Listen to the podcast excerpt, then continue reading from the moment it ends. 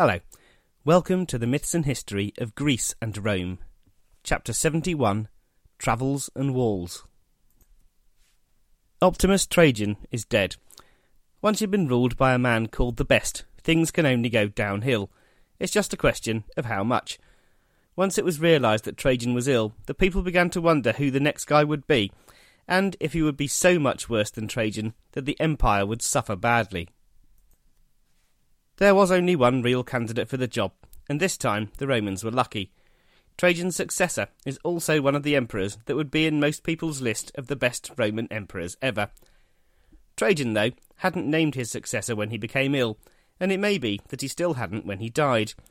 His wife, Pompeia, wanted to make sure that her dead husband got the decision right, and so she covered up the news of his death for a couple of days, until she had sent a letter, supposedly signed by Trajan, announcing his decision, and the new emperor was crowned without any revolt. The legions declared him emperor, and the Senate reluctantly agreed. Publius Aelius Hadrianus was born in 76 AD, either in Italy or Spain, but he definitely grew up in Spain. His father died when he was young, and he was put in the care of two men. One of these was Acilius Attianus, and the other was Trajan. Hadrian was also a cousin of Trajan, as we've heard, legend has it that it was Hadrian who brought the exciting news to Trajan that Nerva had adopted him, running the last few miles so he could tell Trajan before anyone else did. Hadrian married Trajan's great niece, Sabina, further tightening the ties between the two men. Hadrian served under Trajan, proving himself to be a capable, no nonsense soldier and good leader of men. He was consul in 108 and later appointed governor of Syria, in 118, the year after Trajan's death, he was due to be consul again. Instead, by the time 108 came around, he was already emperor. When he became emperor, though, he proved that he may be as great, but he wasn't the same as Trajan. He wasn't as popular with the Senate, as soon after he became emperor, four senators and former consuls were put to get death after a plot against the new emperor was revealed. Hadrian always denied any responsibility for these executions and blamed Attianus, but the Senate didn't believe him, and they never completely trusted him after that. They couldn't quite rid themselves of the thought that they were being ruled by another Domitian. It was in his policies and method of government that Hadrian proved himself to be very different from Trajan. His greatest policy shift from the previous regime was imperial border control. Trajan had spent his time conquering new lands and creating new provinces. He'd gazed out over the Red Sea and lamented that he hadn't made it to India. Hadrian had no such ambitions. He wanted a secure, easily defendable, and prosperous empire, not a constantly expanding one. The risk averse Hadrian decided that most of the new provinces couldn't be defended, and he was probably right. Many of the new territories were already in revolt. Hadrian decided that Dacia should be kept, it could be defended, and, as we already know, was handily full of gold. All of the new provinces in the east, though, with the exception of the new province of Arabia, he decided were liabilities, not assets, and should be abandoned. He ordered the legions to begin withdrawing, returning to the previous imperial policy of client kings in these regions. Hadrian's new policy of withdrawal did not go down very well at all. Not only did it undo the work of Rome's most popular emperor, it was profoundly un Roman.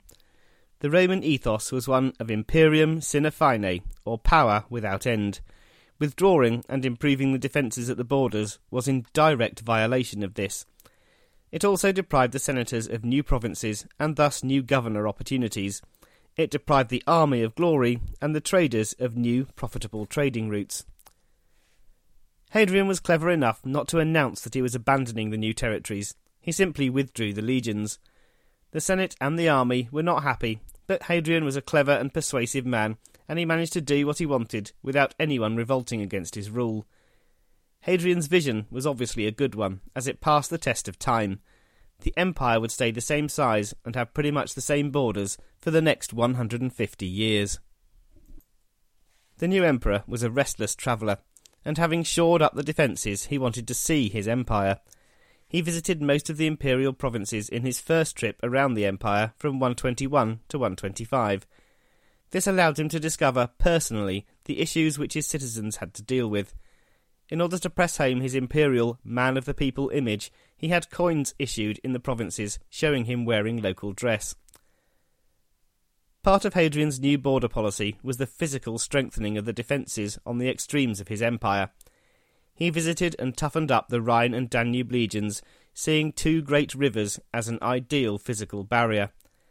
As Domitian had been before him, he was concerned about the 30 mile gap between the two rivers where there was no natural barrier. He heartily approved of Domitian's solution, a nice wall, and improved the last Flavian's defensive fortifications. In 122, Hadrian travelled to the faraway island of Britannia. The northern part of the island had never been incorporated into the empire, and the tribes from present day Scotland were a constant menace. Hadrian, true to form, wanted a permanent solution to the instability. So, what did he do?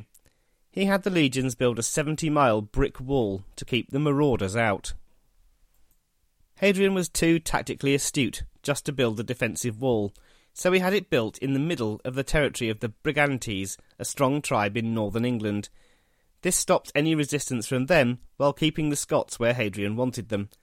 This long, strong wall is one of the most important Roman monuments in the world.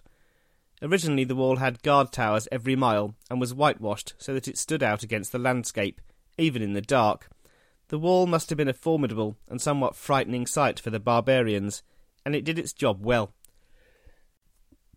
Hadrian's Wall is famous throughout the world, but it was far from being the only defensive wall in the empire.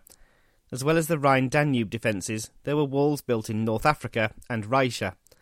Where there was no physical invasion deterrent, the borders were clearly marked, and it was made perfectly apparent to any potential invader where the line was which they shouldn't cross. It shouldn't be thought, though, that Hadrian's policy was to keep everyone out. He knew as well as anyone that trade with the peoples living outside the empire was important. Hadrian's Wall in Britain, as well as many of the other defences, was there as much to act as a customs point as a defence. Trade flourished throughout Hadrian's reign, partly due to the fact that his defences and manageable territorial changes kept the peace. After visiting Africa and then Egypt, Hadrian decided it was finally time to deal with the Parthians. But, as we know, Hadrian wasn't like Trajan, and he wanted to find a long term peace, so he did something that not many Roman emperors had done. He personally met with the Parthian king, and together they agreed the Euphrates River would be the permanent border between their empires.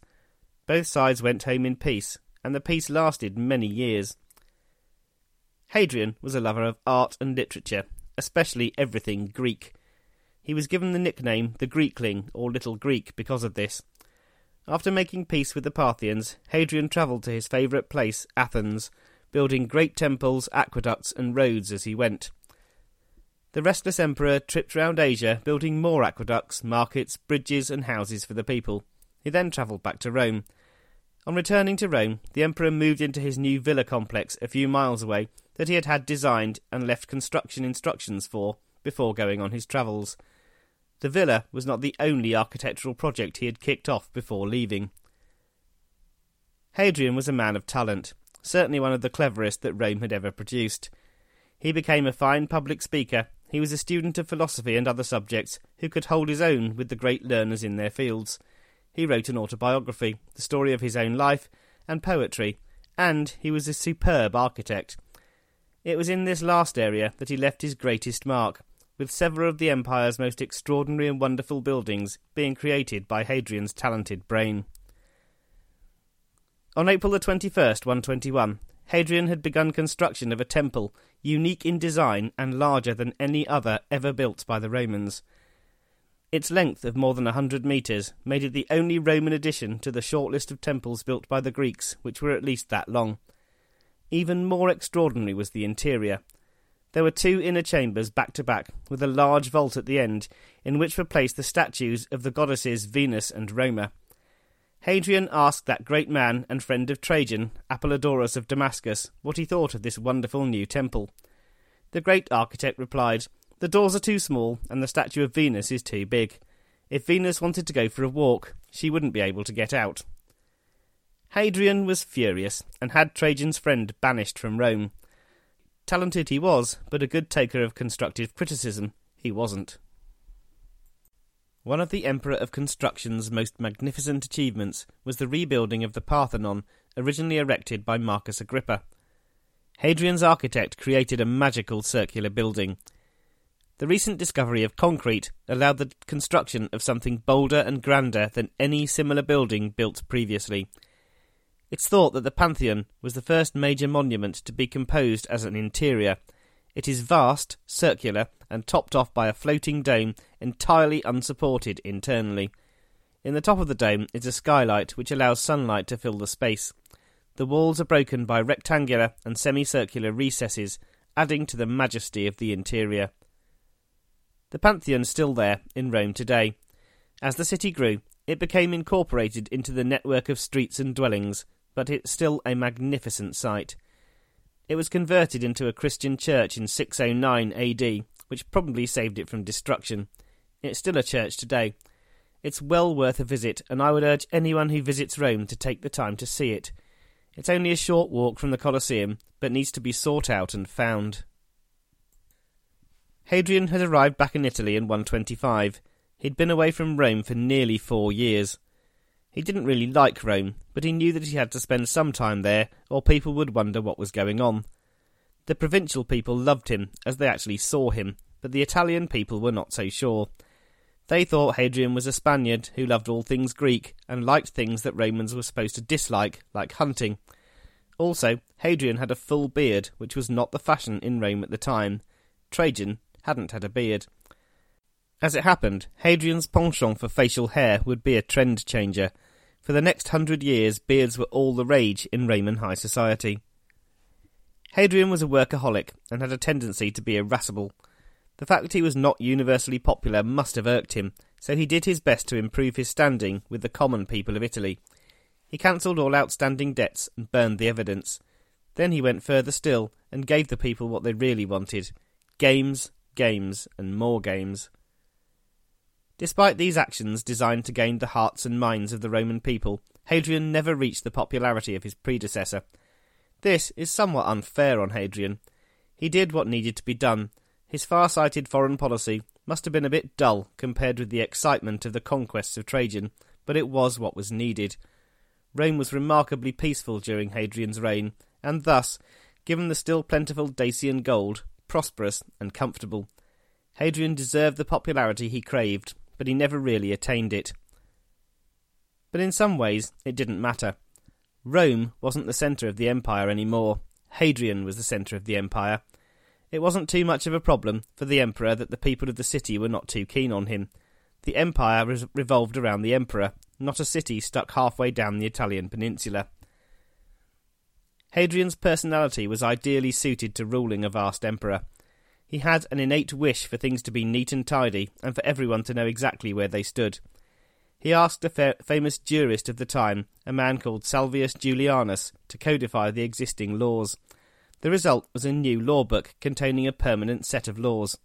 The laws, known as the Edictum Perpetuum, could only subsequently be altered by the Emperor or the Senate. In 128, Hadrian decided to take another long trip and went back to North Africa. Before he arrived there, there had been many years of drought, and the grain supply was short. People thought they were going to starve. When Hadrian turned up, it began to rain. Clearly, this provincial emperor was something of a godsend, and coins were issued praising the wonderful Hadrian the Rainmaker. Hadrian arrived in the troubled province of Judea later in his second round the empire trip.